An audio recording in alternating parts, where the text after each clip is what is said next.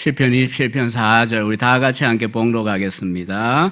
내가 여호와께 바라는 한 가지 일 그것을 구하리니 곧 내가 내 평생에 여호와의 집에 살면서 여호와의 아름다움을 바라보며 그의 성전에서 사모하는 그것이라. 아멘.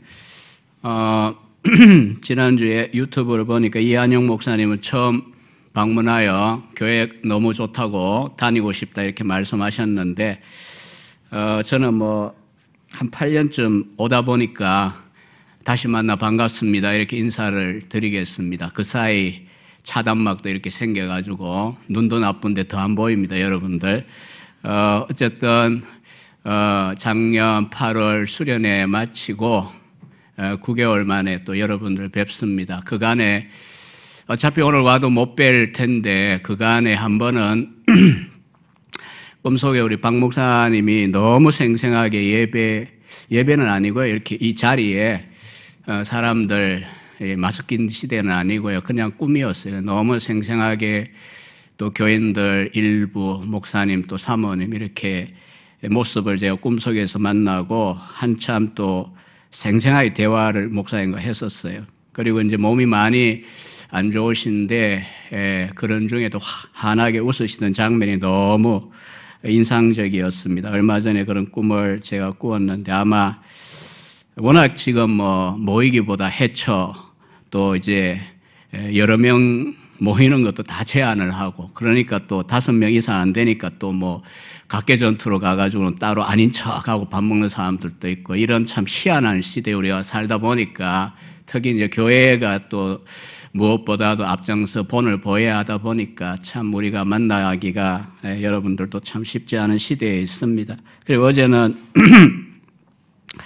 작년 이제 수련회 사진을 그때 보내주셨는데 프린터를 제가 해서 컬러로 쭉 보았습니다. 참 자녀들이 이 앞에 많이 앉아 있었던 기념사진. 참 이 교회에 다음 세대가 있고 미래가 있구나 그런 생각을 제가 했습니다. 어, 이 가정의 달을 오늘 이제 처음 시작하면서 어, 우리 어, 젊은이나 또 이제 부모님 입장의 기도의 제목이 무엇일까? 가정을 위한 다른 기도도 있는데 가정을 위한 기도. 저는 생각해 보니까 첫째는 일단은 어른들이 80대이시니까 다들 주신 수명 누리되 건강하게 소천하실 때까지 믿음 속에 좀잘 사시면 좋겠다. 이 기도를 늘 하고요. 또 한 가지는 어, 한 7년 동안 아내가 많이 아픕니다. 뭐 이렇게 심해지면 어디로 데리고 가야 할지 모를 만큼 병이 실타래가 복잡하고 물론 병원 다니긴 다니는데 통제하는 정도고 그래서 아내를 위한 기도가 굉장히 크고요. 또 하나는 이제 당연히 부모니까 자녀를 위한 기도를 하게 되겠죠. 아들을 위하여서 어, 한 번도 뭐 제가 어디로 가야 되고 무슨 과를 가야 되고 뭐 간섭한 적도 없고요. 뭐 안 그러고 싶어 그런 건 아니고 그런다고 될 일도 아니고 그냥 하나님 주신 선물이니까 어, 주신 은사와 재능을 따라 갈 길을 찾아가기를 늘 기도하고 있는데 현재도 아직 내년이면 서른인데도 아직 이제 박사과정 공부를 하고 있기 때문에 위하여 또 기도를 하고 있습니다. 어, 우리가 너무나 잘 아는 이 가정에 달하면 한 번씩은 또 언급되는 사람이 있죠. 바로 아우구스티노스의 어머니 모니카입니다. 아, 고백록에 등장을 합니다. 이 아우구스티누스 사매록은 옛날 번역이고 요즘은 주로 이제 컴패션즈 혹은 콤페시오네스라고 하는 이 라틴어 책을 고백록이라고 번역을 다들 하는데요. 여기에 이제 어머니에 대한 회상을 합니다. 그 책은 이제 어머니가 소천하고 쓴 책이기 때문에 회상입니다. 아, 젊은 시절에 아시는 대로 아우구스티누스 혹은 어거스틴은 어머니의 눈물을 엄청나게 흘리게 만든 불량한 아들이죠. 또 10대에 당시에 관행이긴 하지만은 동거 생활하면서 사생아도 낳았고 또 마니교라고 하는 사이비 종교에 빠져가지고 9년 동안 그렇게 탕진한 세월도 있습니다.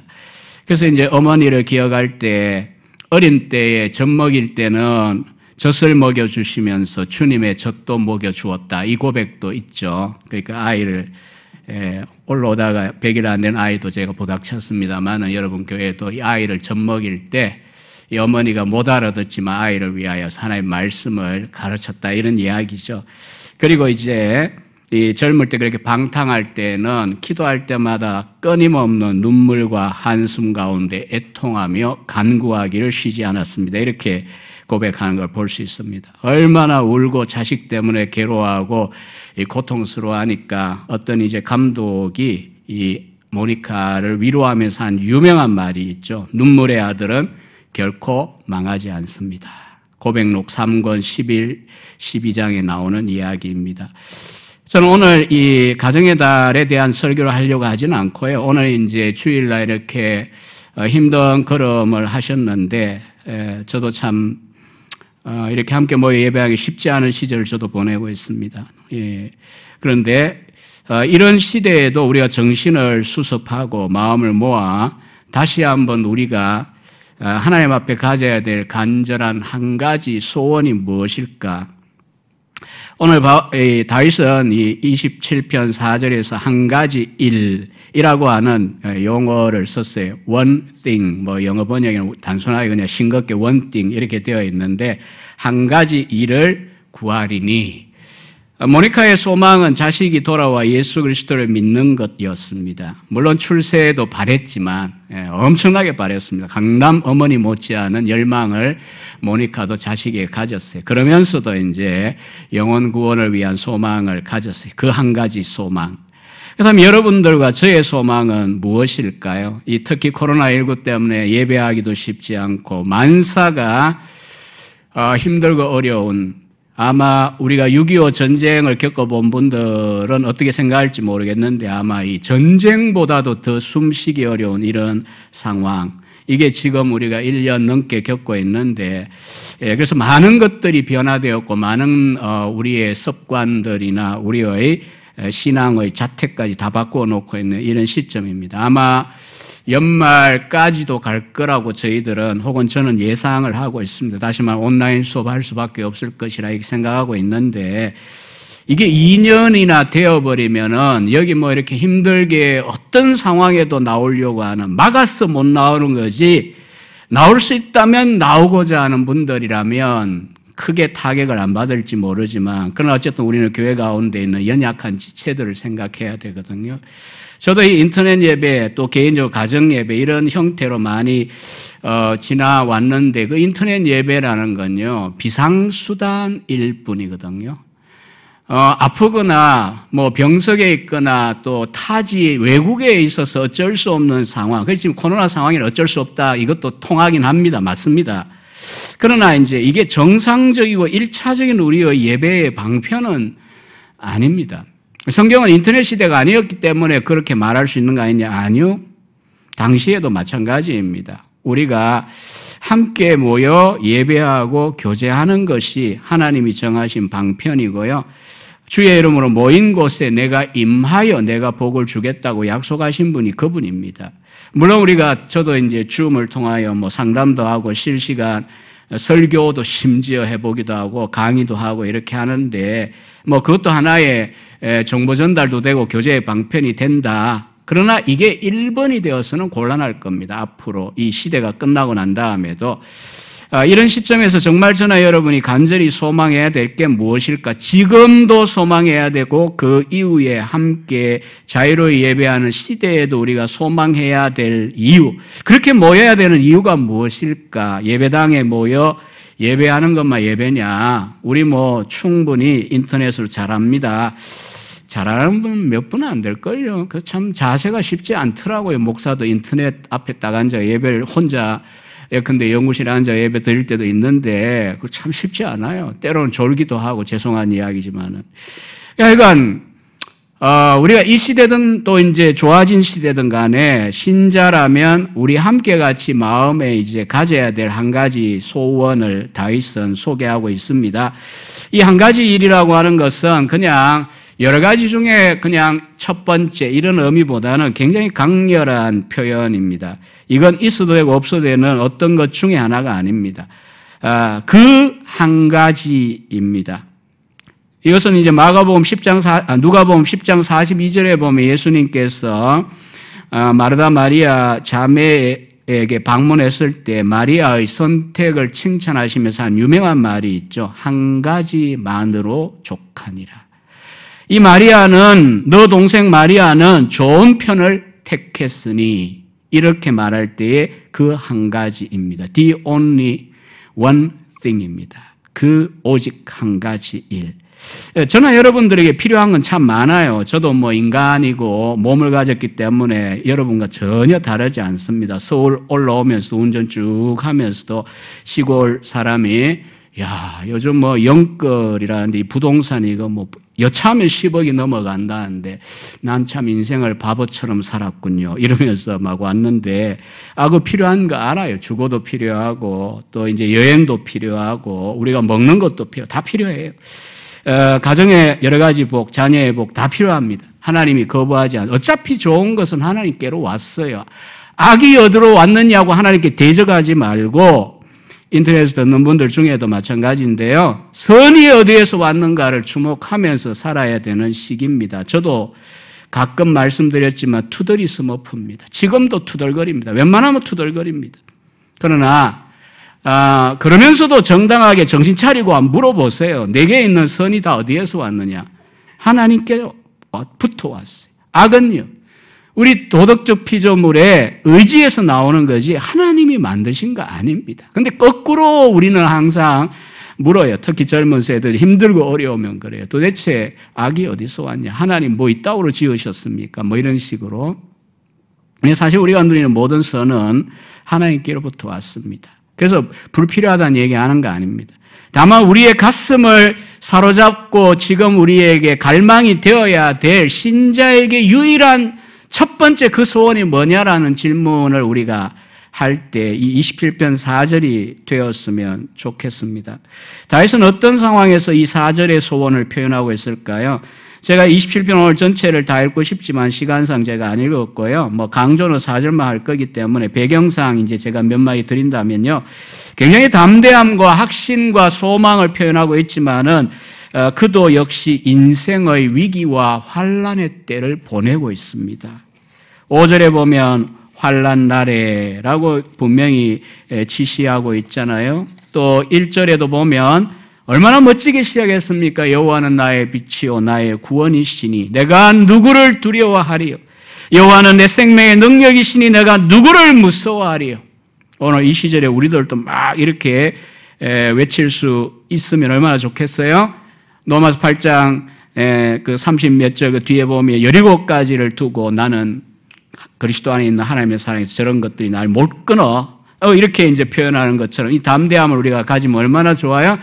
근데 2절에 보면 바로 이렇게 나와요. 악인들이 내 살을 먹으려고 내게로 왔으나 나의 대적들 나의 원수들인 그들은 실족하여 넘어졌도다. 악한 이 악인들은 다윗을 해치려고 하는 악한 사람들이고 세력들입니다. 어느 정도냐 하면 적당히 그냥 뭐 어, 괴롭히고 그냥 못마땅해 하고 인상 쓰는 그런 정도가 아니고요. 맹수가 사냥감을 추격하여 움켜쥐고 쥐어 뜯어 먹으려고 하고 있는 장면을 연상하시면 됩니다. 다윗의 살을 뜯어 먹으려고 하는 이렇게 고백을 했습니다. 이것은 악한 중상 모략으로 다윗을 망치려고 하는 악인들의 그와 같은 악 악행을 시적으로 표현한 것입니다. 6절과 11절에도 원수를 언급합니다. 12절에도 내 대적 이렇게 언급하죠. 그리고 다시 3절에 보면 군대가 나를 대적하여 진칠지라도 내 마음이 두렵지 아니하고 전쟁이 일어나 나를 치려고 할지라도 나는 여전히 태어날 것입니다. 이게 시적이고 문학이라면 멋있나요? 별로 아니에요. 실제가 그러하기 때문에 굉장히 감동적인 거예요. 군대가 나를 대적해서 지인 캠프를 치고 그렇게 치려고 해도 또 전쟁이 일어나서 나를 치려고 해도 내가 두려워하지 않고 내가 여전히 태연하다라고 표현하기 때문에 감동적인 것입니다. 자기를 대적하는 어떠한 전쟁과 전투와 싸움들이 있어도 무리들이 있어도 내가 두렵지 않고 태어날 것이다. 여기에 이제 우리가 이제 비유적으로 표현한 거니까요. 저와 여러분들이 어떤 어떠한 힘겹고 어려운 상황들 집어넣는다면 과연 우리는 그런가? 결국 정리를 해본다면 다윗은 시편 27편을 쓸 때에 어, 큰 환란의 상황 가운데 있었다는 것을 우리가 알 수가 있습니다. 다윗을 대적하여 원수들이 연합하여 맹렬하게 덤벼드는 실제 전쟁일 수도 있고요. 혹은 다윗을 물어 뜯으려고 하는 중상모략을 가르키기도 어, 가르칠 수도 있습니다.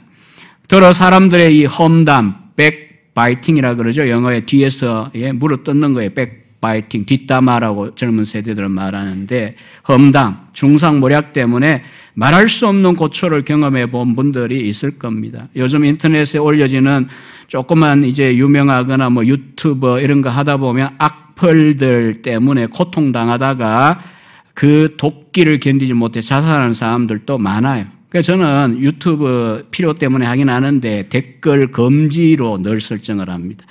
10명이 이 좋다고 이야기해도 한 명이 쓴소리하면 막 유튜브 채워버리고 싶고 어, 안 들어가고 싶어져요. 그래서 저는 아예 소심해요 그런지 아예 댓글 금지해 버립니다. 근데 이거 이제 열어 놓으면은 유명한 사람들은 얼마나 많은 험담에 시달리는지 모릅니다. 심지어 넥타이가 왜 그래 하는 또 삐뜨면 뭐 어때요? 눈 감으면 되지 설교 들을 때. 꼭 이 넥타이가 저도 이거 신경 안 썼는데 얼마나 신경을 써야 되는지 모릅니다. 이 머리도 왜 떴느냐 그러고 또 이렇게 또 안 만져야 되고. 아니 뭐 그렇게 중요합니까? 물론 이제 보기에도 좋으면 좋은 거죠. 그러나 어, 사람을 괴롭히는 데는요, 진짜 알맹이 없는 거 가지고도 괴롭히는 게 너무 많아요. 자기 해석을 가지고도 막 그래요. 근데 심지어 이제 저 사람을 없어져야 내가 살 것 같다라고 생각하는 그런 악한 사람들이 있으면요, 절대로 끝날 때까지 끝나지 않습니다. 다윗은 지금 그 이야기를 하고 있습니다. 다윗은 원수들이 군대처럼 일어나 진을 치고 맹수가 사냥감을 붙잡아서 물어 이제 찢어 뜯어버리려고 하는 그와 같은 상황 속에 자기가 있다 이렇게 이야기합니다. 이 다윗의 이제 이런 표현을 역사적 사건에 이제 대입을 하고 싶은 노력들을 예, 성경학자들은 하죠. 두 가지 가능성이 있어요. 하나는 27편의 배경이 어, 사무엘하 15장 이하에 있는 압살롬 아들 압살롬의 반역 사건의 때다 이렇게 이제 볼 수가 있고요. 뭐 특히 이제 험담, 백바이팅 하면은 이제 심의의 저주 사건 이런 것도 생각이 날수 있는데 반면에 어떤 이제 학자들은 오히려 초기 젊을 때 어, 다, 다윗이 사울에게 쫓겨다니던 그와 같은 상황이다. 대체로 이제 우리가 아, 시편의 절반 정도가 다윗의 표제 이름으로 이렇게 납비들이 나중에 붙인 거거든요. 그래서 우리가 성경 읽을 때 표제를 안 읽습니다. 다윗의 시 뭐 이렇게 안 읽잖아요. 그런데 어쨌든 75개쯤 되는데 그 가운데 이제 고난 중에 외치고 있는 시들은 대부분이 사실은 어, 이 초기 상황이고요. 눈물로 회개하고 있는 상황이 이제 압살롬 반란 일어나기 직전에 자기 죄 때문에 회개하고 있는 일곱 개의 참의 시가 있고 이런 걸 볼 때 뭐 중요한 건 아니지만 아마 초기 상황에서 이 시를 쓴 게 아닐까. 중요한 것은 다윗이 그처럼 인생의 큰 환란과 고초와 고난을 겪고 있는 상황에서 어, 무엇을 간절히 원하는가 하는 것입니다. 온 세상이 들고 일어나 다윗 하나 없애겠다고 난리법석을 피우는 그런 상황에 다윗이 하나님께 간절히 구할 수 있는 내용이 무엇일까요? 오늘 4절 말씀에 그 내용이 담겨 있습니다. 사람이 평온하고 잘 일들이 되어질 때는 사실 남도 모르지만 자기도 자기의 진상이 헷갈립니다. 내가 도대체 어떤 존재냐가 헷갈립니다. 그러나 어, 자신의 발을 딛고 서 있는 지축이 흔들거리고 내 인생이 마치 흔들거리는 담처럼 흔들흔들 느껴지고 마음에 물 녹듯이 녹아내리는 그와 같은 위기의 상황. 그때 되면 뭐 우리의 말을 통해 남도 알아보겠지만 우리 자신이 스스로 내가 누군가를 깨닫습니다. 그럴 때에 우리의 마음에서부터 정말 우러나오는 소망이 무엇인가? 오늘 4절 말씀이 오늘 우리의 핵심인데 내가 여호와께 바라는 한 가지 일 그것을 구하리니 곧 내가 내 평생에 여호와의 집에 살면서 여호와의 아름다움을 바라보며 그의 성전에서 사모하는 그것이라. 어, 몇 년 사이 CCM 뭐 여러분들은 뭐 안 부르실지 모르겠는데 중에 하나가 이 사절 말씀을 근거로 하여 어, 부르는 이 CCM도 있습니다. 저는 개인적으로 이 사절 말씀을 몇 년 전부터 부닥쳐 가지고 때때로 참 묵상을 합니다. 한참 멀어도 멀다 이런 생각도 하면서요.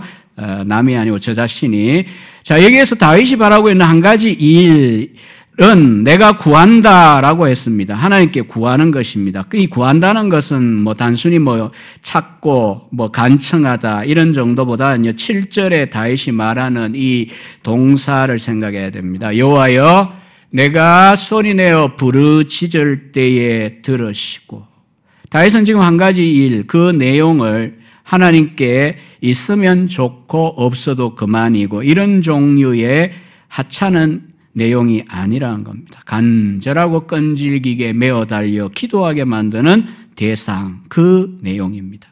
그게 뭐냐? 내가 내 평생에 여호와의 집에 살기를 구하고 있습니다. 여호와의 집. 다윗 당시에는 성막이죠. 테버너컬, 성막이죠. 성전을 아직 못 지었으니까요.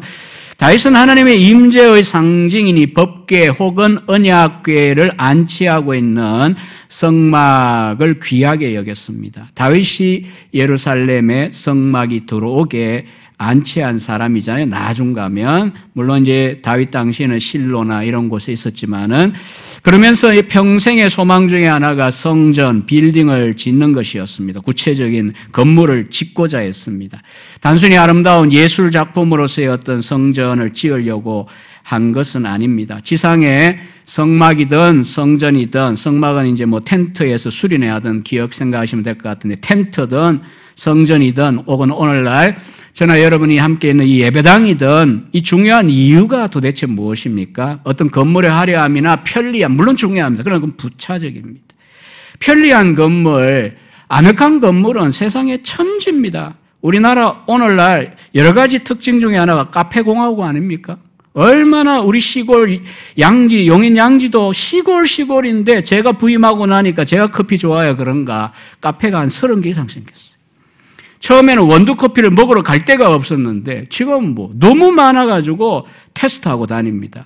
예, 막 다닌다는 건 아니에요. 저는 방에 앉아 그냥 제가 직접 드립해가 마시는데 어, 어쨌든 간에 아늑한 곳은 너무 많습니다.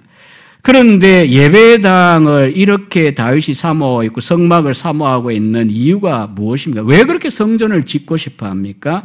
하나님의 임재와 영광이 영광을 경험할 수 있는 장소이기 때문입니다. 저는 25년 전에 유럽에 유학 중일 때 유럽에 있었기 때문에 미국과 또 조금 상황이 다릅니다. 수많은 교회당 건물들이 어, 유지가 안 돼요. 교회로서 술집, 갤러리, 모스크로 심지어 팔려나가는 그런 상황을 저는 보았습니다. 여러분 그렇게 거대한 대리석으로 만든 건물이지만은 그런 용도로 팔려 나가 버리면 하나님의 임재와 영광이 머무는 장소 아니죠.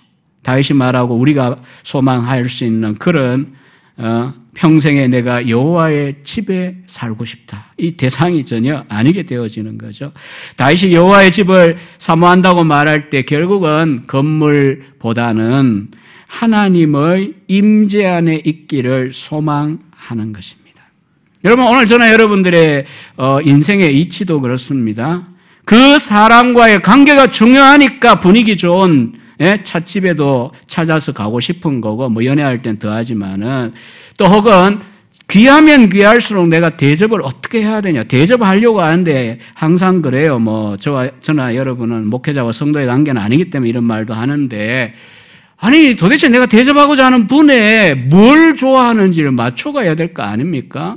저는 아예 교회에서 이제 뭐 수련회나 사경에 가다 밥 먹어야 된다 이렇게 이야기하면 저는 안 먹어도 괜찮다고 이야기해요. 그러나 이제 만약 먹어야 된다 그러면 불편하지만 꼭 이야기합니다. 바다에서 나온 거는 거의 못 먹습니다. 꼭 또 이렇게 고백을 해야 됩니다. 왜냐하면 갔는데 횟집에 저를 앉혀놓고 회를 쫙 펼쳐가지고 이건 연어회, 홍어회 이름만 저는 압니다. 광어회 뭔지도 저는 몰라요. 안 먹으니까.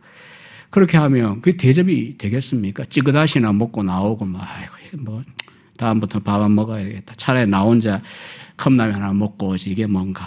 대접은요 그 사람 중심이 돼야 돼. 여러분, 어, 그런 것처럼 다윗이 왜 이 성막이나 예배당을 사모합니까? 하나님 때문입니다.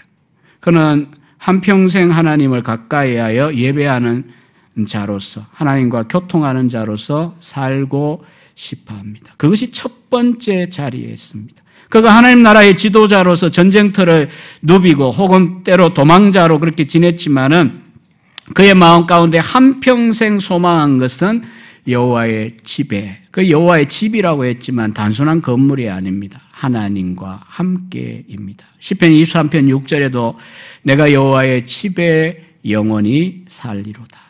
여호와의 집에 손님이 아니라 영원히 살고 싶다. 이렇게 고백을 합니다. 26편 8절에도 바로 앞에 있습니다. 여호와여 내가 주가 주께서 계신 집과 주의 영광이 머무는 곳을 사랑합니다. 또 28편 2절에도 고백합니다. 내가 주의 지성소를 향하여 나의 손을 들고 주께 부르짖을 때에 나의 강구하는 소리를 들으소서라고 고백하기도 합니다. 여러분 때때로 교회를 향하여 이렇게 미신이라고 보기는 어려워요. 그렇게 하라는 것도 전혀 아니고요. 때로 심정이 외국에 나가서도 한국을 향하여 위치가 한국을 향하여 기도하고 마음에 소망하고 위치를 정한다, 땅 밟기 이런 거 중요한 거 아닙니다. 그러나 지금 다이시 하는 이야기잖아요. 지성소가 있는 곳을 향하여 내 손을 들고 부르짖을 때 다니엘도 그렇게 했잖아요. 저 멀리 지금의 이란 이라크 지역에 포로로 있으면서 저 서쪽 편에 있는 팔레스타인을 향하여 창문을 열고 하루 세 번씩 기도했잖아요.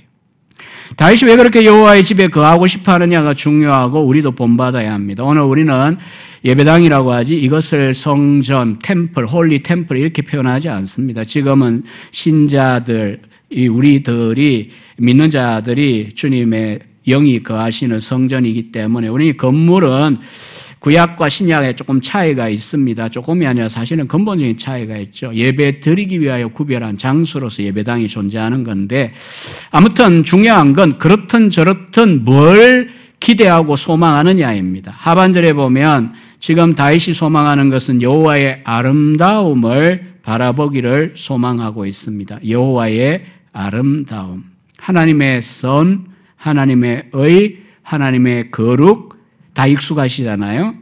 하나님의 진리. 그러나 아마 우리가 하나님께 대하여 아름다움이라는 표현은 정말 낯설 겁니다. 그러나 다윗은 지금 27편 4절에서 하나 여호와의 아름다움이라고 표현합니다. The beauty입니다. The beauty. 하나님의 말 그대로 우리가 아는 그 아름다움이에요. 히브리어 단어 기억하시지라 그런 건 아니고요. 노암, 야훼. 노암이란 단어가 미, 아름다움입니다. 이 노암, 이러니까 빨리 연상 안 되실 텐데 어제 제가 이 사전들을 찾다가 이제 발견했는데 누가 있냐면 여기서 나온 단어가 나옴이에요. 나옴이. 나옴미 하면 이제 이가 붙으면 나어인데 나옴, 노암 뭐 비슷하잖아요. 근데 하여튼 아름다움입니다. 정말 신기하고 신기한 단어입니다. 일단은 여호와의 아름다움을 바라본기를 원한다고 할 때 바라본다는 것은 예전 번역은 악망하다고 했고요. 어, 이것은 우리가 이렇게 서로 이렇게 바라보듯이 또 사랑하는 자녀를 바라보듯이 연인을 바라보듯이 그렇게 육신적으로 바라본다는 의미는 아닙니다. 하나님은 영이시기 때문에 그렇게 바라볼 수는 없죠. 그러나 여기에 바라본다는 것은 영적인 눈으로 보는 것입니다. 인격적으로 체험하는 것입니다. 실제로 체험하는 것입니다. 저는 뭐 이 실론을 봄에 이렇게 가르치다 보니까 아까도 뭐 우리 사회자도 울컥하셨는데 제가 그 찬송을 참 부를 때마다 옛날 선생님 존경하는 총신의 성자라는 어떤 선생님 생각을 제가 늘 합니다. 3절에 있는 허물 많은 베드로를 용서하시고 뭐 우리는 그냥 그렇다라고 느꼈는데 그렇게 성자로 최고의 겸손으로 존경받는 선생님께서 설교하시다가 은퇴하셨어요. 저 강북에 사시는데 제가 강북을 바라보며 유일하게 생각나는 한 분이에요. 작년에도 제가 아니고 그분이 오셨어야 되는데 예, 안 오시겠다고 막 하셨죠. 이분이 그래요. 설교하다가 허물 많은 베드로를 용서하시고 자기에게 적용하여 그 이야기를 네, 하시면서 아, 그렇게 하는데 참 감동을 받았어요. 우리한테 뭐 특별한 거, 뭐 차 한 잔도 몸이 안 좋아 차도 한 잔 뭐 대접하고 이런 것도 없으신 분이 연구실 가도 그런 분이지만 감동을 받았어요. 저도 그 찬송 가운데 오늘 주님을 이렇게 찬송하는데 도대체 내가 지난 지난주에 삼일체론을 녹화해서 올렸는데 과연 이런 살아계신 하나님, 살아계신 그리스도의 신성, 영원성에 대하여 얼마나 내가 감동을 느끼면서 우리 학생들, 전도사님들에게 지금 강의를 하고 있는 건가. 참 그 생각을 제가 했어요. 여러분, 우리가 하나님을 우상처럼 눈으로 보아야 보는 게 아닙니다. 그렇게 볼 수 있는 것은 부활하신 그리스도를 나중에 우리가 만나면 척 보면 알게 될 겁니다. 그리고 이 자석의 어떤 반대면으로 튕겨나가지 않고요. 주님을 사모했다면 우리는 주님을 알고 주님께 달려갈 것입니다. 그러나 여기 다윗이 말하는 바 여호와의 아름다움 할 때 이 여호와 하면 일단은 영적인 존재이니까 육의 눈으로 보는 거 아닙니다. 우상은 보이지만 여호와는 보이는 분이 결코 아닙니다. 우리가 어, 십계명 1, 2계명 읽었듯이요. 영적인 눈으로 보는 것입니다. 인격적으로 그러하심을 체험 하는 것입니다. 다윗은 지금 여호와의 집에 거하면서 평생 예배자로 거하기를 원하고 하나님과 교통하기를 원하면서 핵심은 여호와의 아름다움을 내가 경험하고 풍성하게 만끽하기를 원합니다. 정말 오늘 이 시대에 얼마나 우리는 자본주의 유물론의 시대에 남한도 유물론입니다. 물질주의 사회 아닙니까? 업적 성취주의 사회 아닙니까? 철저하게 반은혜적인 사회 속에 우리 신자들이 살아가니까 얼마나 힘이 든 겁니까? 그렇지만 우리는 다윗과 같이 이 예배 상황 또 교회라고 하는 공간에 와서 성도들 만나고 예배를 드리면서 바로 세상과 다른 이 하나님의 하나님 되심을 경험하기를 소망해야 하는 것이 맞습니다. 그렇지 않고 교회도 세상과 같이 되어진다면 정말 그 교회는 지옥을 경험하는 장소입니다. 천국 막보기 장소 아닙니다. 그런 교회라고 한다면. 여러분 누구든지 와서 교회를 뭐 분위기 좋아서 다닐 수도 있지만 적어도 이제 그렇게 좀 신앙 생활하거나 명색이 목사고 이러면 와서 앉아서 같이 예배 드려보면 아, 좋은 교회구나 느낄 때는 그런 의미는 아닙니다. 나한테 대접을 잘해주냐, 뭐 분위기 해주냐, 그런 게 아니에요. 예배의 영광을 경험하고 있는 교회일 때. 저는 8년 전 3월에 목사님이 처음 저를 강단에 초대해 주셨는데 생생합니다. 리모델링 전에 예배당의 모습. 정말 놀랐습니다. 이런 앞에 전면이 이런 예배당 처음 봤습니다.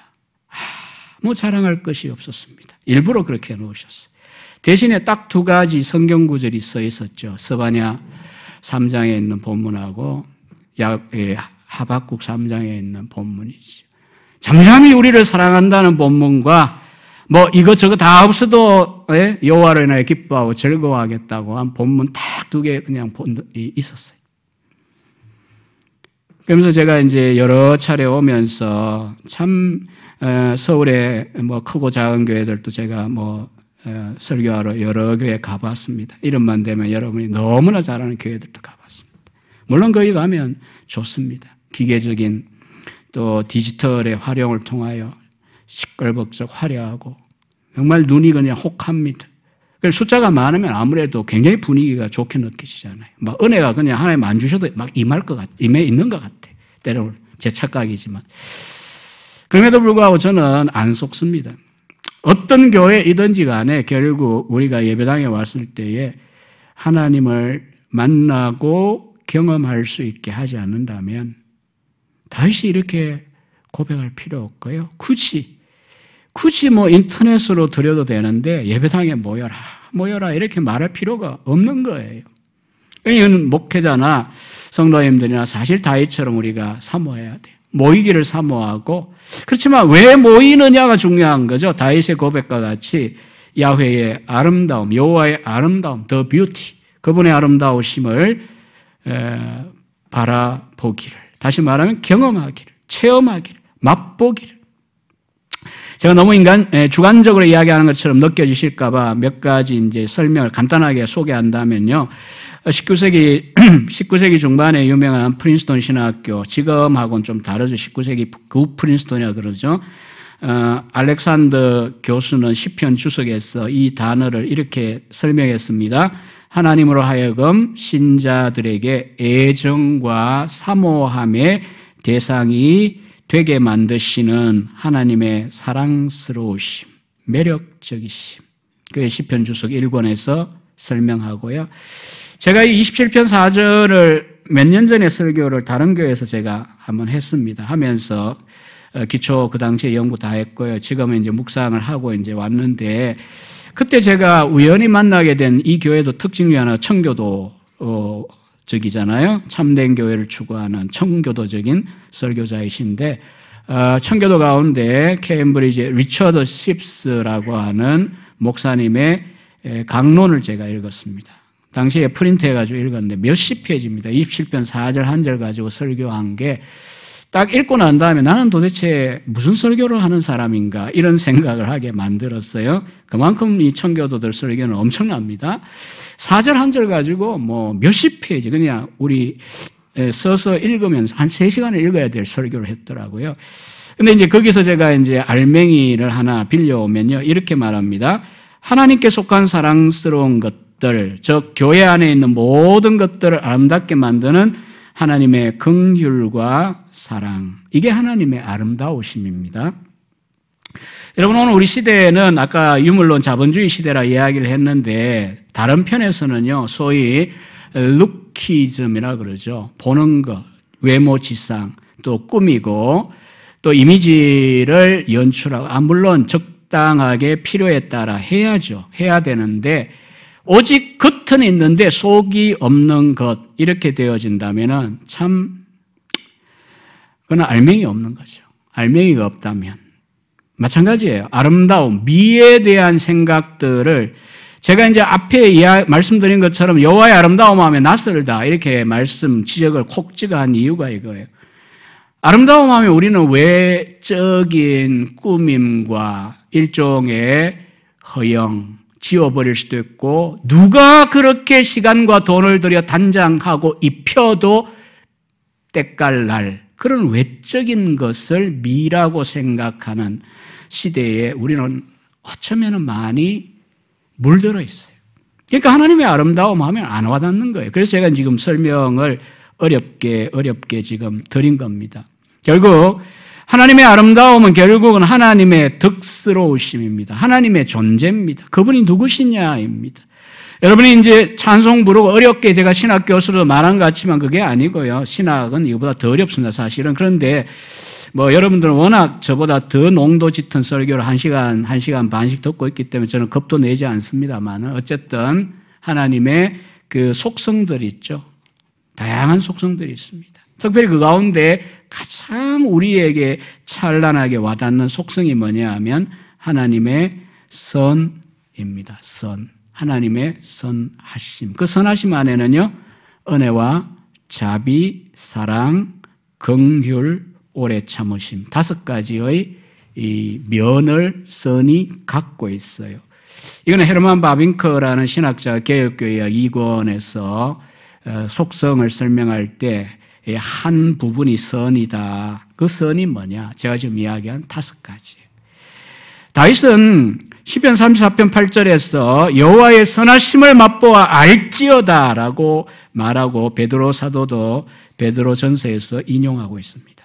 여러분 여호와의 선하심 하나님은 좋으시다. 우리 옛날부터 부른 복음성 같은 God is so good, God is 좋으신 하나님, 좋으신 하나님.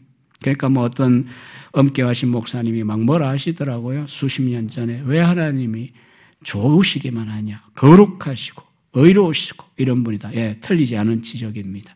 그러나 신자들이 하나님 앞에 간절히 소망하며 나아갈 때에 우리가 어, 소망하는 하나님의 속성의 가장 빛나는 부분은 하나님의 선하심이에요.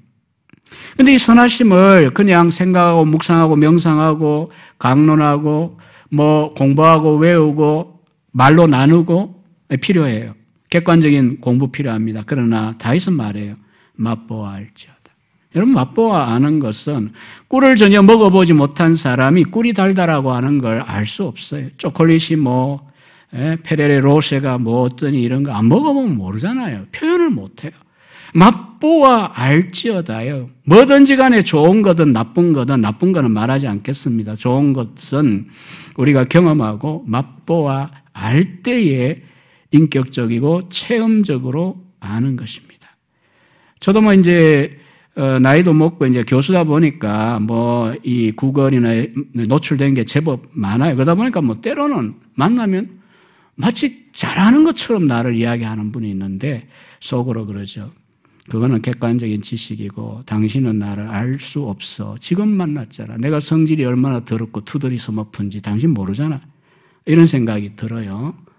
아는 게 아는 게 아닙니다. 그러나 그런 정보도 필요하잖아요. 하나님에 대한 지식을 공부를 하는 거 필요합니다. 여러분의 그 모든 훈련들. 그러나 무엇 목표로 한 것입니까?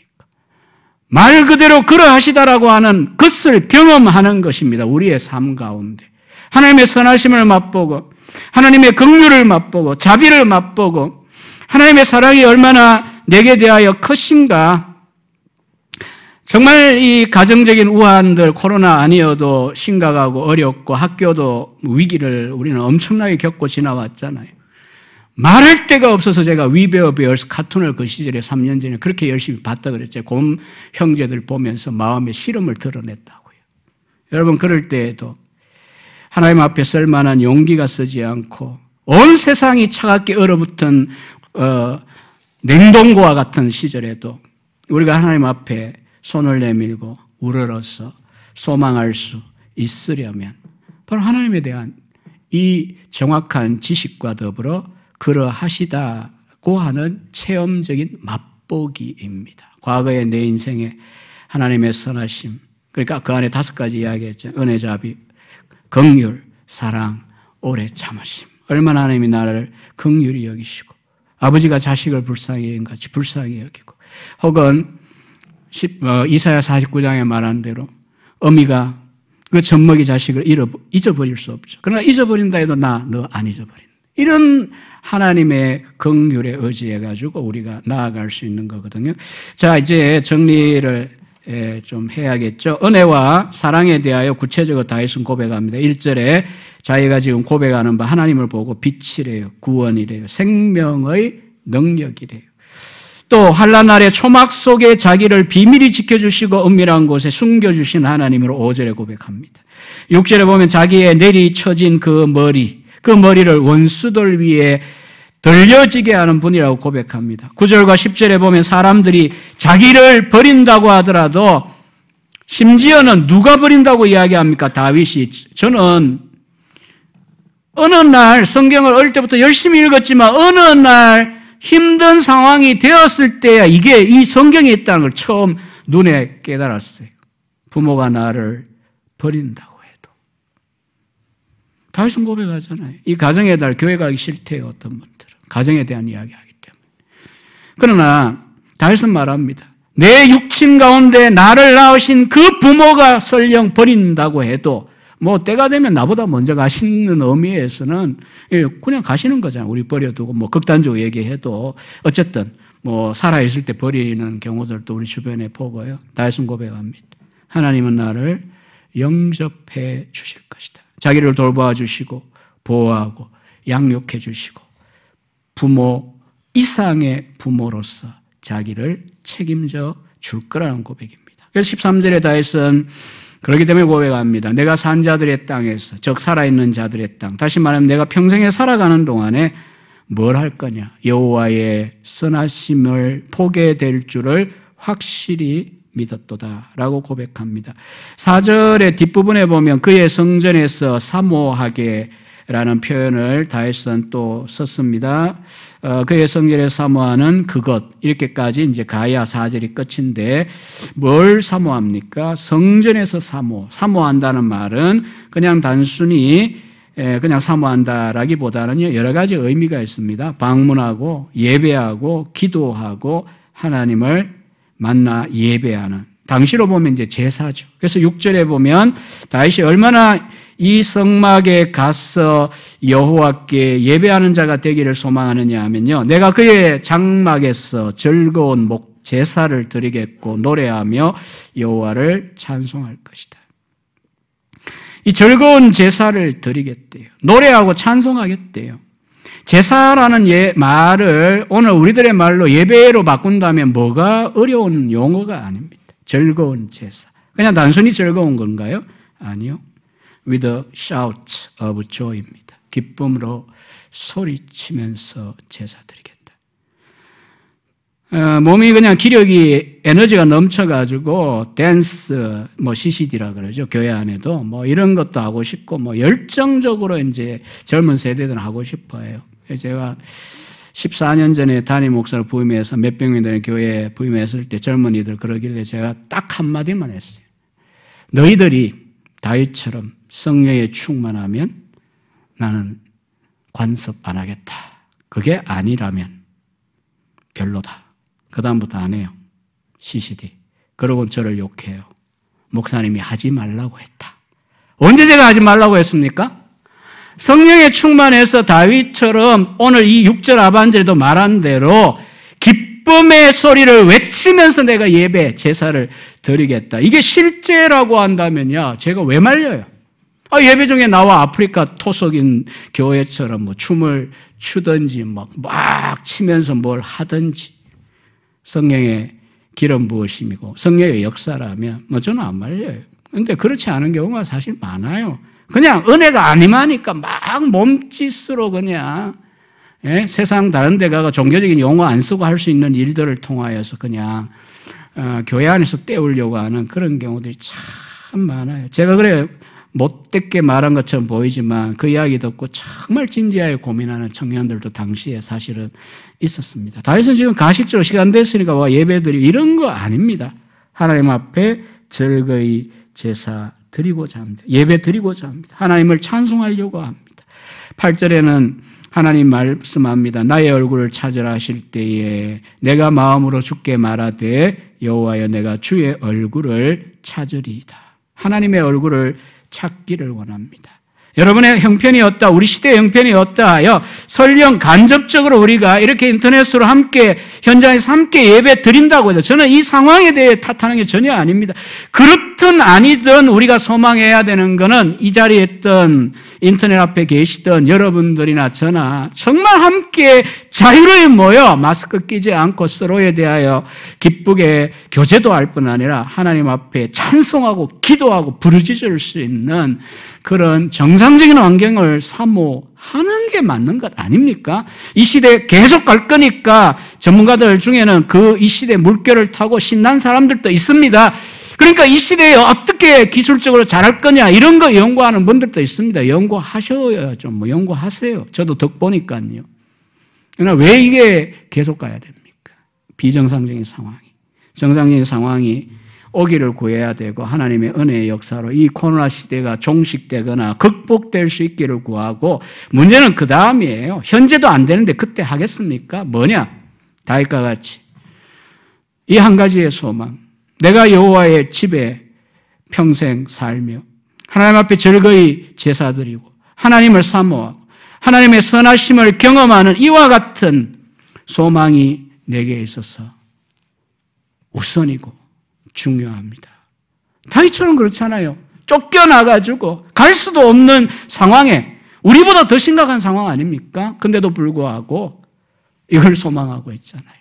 때로 어떤 분들은 병석에서 교회를 가고 싶어가지고 그렇게 소망하는데도 못 오면서 그냥 라디오 듣고 그러기도 하잖아요. 뭐 대체로 우리 모두가 다 한국 교회를 보고 제가 최근에 가장 그 SNS에서 못됐기도 하고 마음 가운데 반박을 못 하겠어요. 무서운 소리는 우리가 이 여러분 교회를 어떻게 하는지 모르겠지만 이 상황이 이러다 보니까 이 성찬을 못 해요. 성찬. 뭐 세례나 이런 거는 뭐 어, 할 수도 있겠지만은 성찬을 못해요. 그래서 그분이 뭐라고 썼냐 하면 목사님이 한국교회는 지금까지 잘못 살아왔기 때문에 전국적으로 지금 성찬 금지령을 하나님께 받았다. 수찬 정지를 받았다. 정말 처음 보는 순간에 약간의 분노가 일었는데 이거는 이 상황에 대하여 공감하는 마음이 아니지 않냐 이랬는데 근데 할 말이 없어요. 나 자신부터도 그렇고 정말 우리가 이 교회 중심하여 종교적인 생활이었는가 아니면 정말 하나님을 이렇게 다윗과 같이 다윗처럼 되란 건 아니잖아요. 그냥 다윗 비슷하게라도 정말 사모하고 우리에게 주어져 있는 이 모일 수 있는 자유, 예배할 수 있는 이 것이 복인 줄 주께와 엎드려 경배 드림이 얼마나 큰 복이었는가에 대하여 또 성도의 교제도 중요합니다. 성도 간의 교제. 얼마나 귀한 거였는가. 정말 우리가 지금은 어, 뒤돌아봐야 될 시기인 것 같아요. 우리가 하나님께 감기 고치는 것만큼 쉬운 게 암 고치는 거잖아요. 암. 하나님께 뭐 돈이 뭐 몇천 원은 그냥 바로 꺼내주시고 백억은 어렵습니까? 그런 걸로 목회 뭐합니다. 그런 믿음으로 합리적으로 아닙니다. 하나님은 암도 쉽게 고칠 수 있어요. 필요하면. 하나님 필요하시면 몇 억이 뭐 별거 아닙니다. 하나님께 무슨 돈이 필요합니까? 낙엽과 같아요. 백억도 뭐 아니. 그래야 이 목회하면서 어려운 일을 만날 때 기도할 용기가 있죠. 자기 아들을 주신 분이 이까지 뭐 돈, 이까지 건강, 뭐 어렵겠어요. 불신자는 제 이 설교를 안 들을 거기 때문에 이런 말씀 드리고 싶어요. 우리 신자로서 솔직하게 직면해 봅시다. 하나님께 전 세계적인 팬데믹인 이 코로나19 누가 뭐 조작해가 이렇게 되었던 처음은 뭐 어쨌든 간에 그거는 원인은 우리의 할 일 아니고요. 현재는 문제는 빨리 극복하는 거니까요. 하나님께 극복하거나 종식하는 게 어려운 건가요? 한 지역에 유행하는 병을 고치는 것은 할 수 있는데 전 세계적인 이걸 고치는 것 하나님께 어려운 거냐고요. 우리가 하나님의 속성에 대하여 그렇게 우리가 청교도 신자들로서 열심히 저도 가르치기도 하고 이렇게 왔는데 냉정하게 물어봅시다. 하나님께 어려운 거냐고요. 아니요. 적어도 하나님을 우리가 그렇게 편들면 안 됩니다. 하나님도 마음은 아닌데 어려우시다. 그게 무슨 하나님을 편드는 겁니까? 하나님 어렵지 않습니다. 하나님은 얼마든지 다시 다윗에게 회복시켜 주셨고 20편 다음에 그로 하여금 왕이 되고 그로 하여금 성전을 지을 준비를 하게 하고 성막에가 앉아서 정말 사무엘하 7장 같은 데 보십시오. 다이던 양매줄 때. 그 가서 엎드려 가지고 예? 황홀해 하잖아요. 여호와여 내가 무엇이고 다윗의 집이 무엇이간데 여기에까지 이르게 하시고 장래일까지 이렇게 말을 해 주십니까? 하나님께서는 다윗에게 원하던 바를 주셨어요. 오늘 저와 여러분들에게도 이 상황이 어떠하든 또 저나 여러분의 경험하고 있는 상황이 어떠하든 간에 하나님 앞에 사절에 있는 이 내용을 가지고 사모하십시다. 하나님 회복시켜 주세요. 너무 힘들어요. 그 왜냐고 물으신다면 여러분은 어떻게 대답하실 것입니까? 사절로 우리가 대답하고 또 한국교회 목사님들도 마찬가지입니다. 저부터도 목사의 목사, 목사들을 길러내는 목사의 입장에서도 하나님 다시 한번 회복시켜 주시고 영적인 각성이 우리 한국 교회 가운데 있으면 좋겠습니다. 이 일로 인하여 단순히 회복되는 게 아니라 회복되되 영적 각성의 계기. 여러분의 목사님께서 바라시는 표를 한다면 참된 교회들로 거듭나는 기회가 될 수 있게 이 환란, 재난을 사용해 달라고 간절히 소망하시고요. 저와 여러분 각자의 마음 가운데는 하나님 나와 우리 가정이 하나님 앞에 정말 하나님과의 살아있는 이 교제, 하나님 앞에 내 삶을 드리는 예배의 회복의 기회가 될 수 있게 해달라고 구하십시오. 그러면 인터넷으로 하든 뭐 집에서 가정 예배 드리든 캠트로 모이든 줌으로 모이든 관계없습니다. 그렇게 하시다가 정말 회복이 되었을 때 얼마나 이 자리에 모여서 함께 자유로 예배할 그때 얼마나 우리의 영육 간에 예, 복되고 귀한 시간이 되겠습니까? 이러한 은혜가 여러분 가운데 함께 하시기를 예, 저도 기도하겠습니다. 함께 소망하며 나아가기를 원합니다. 함께 기도하겠습니다.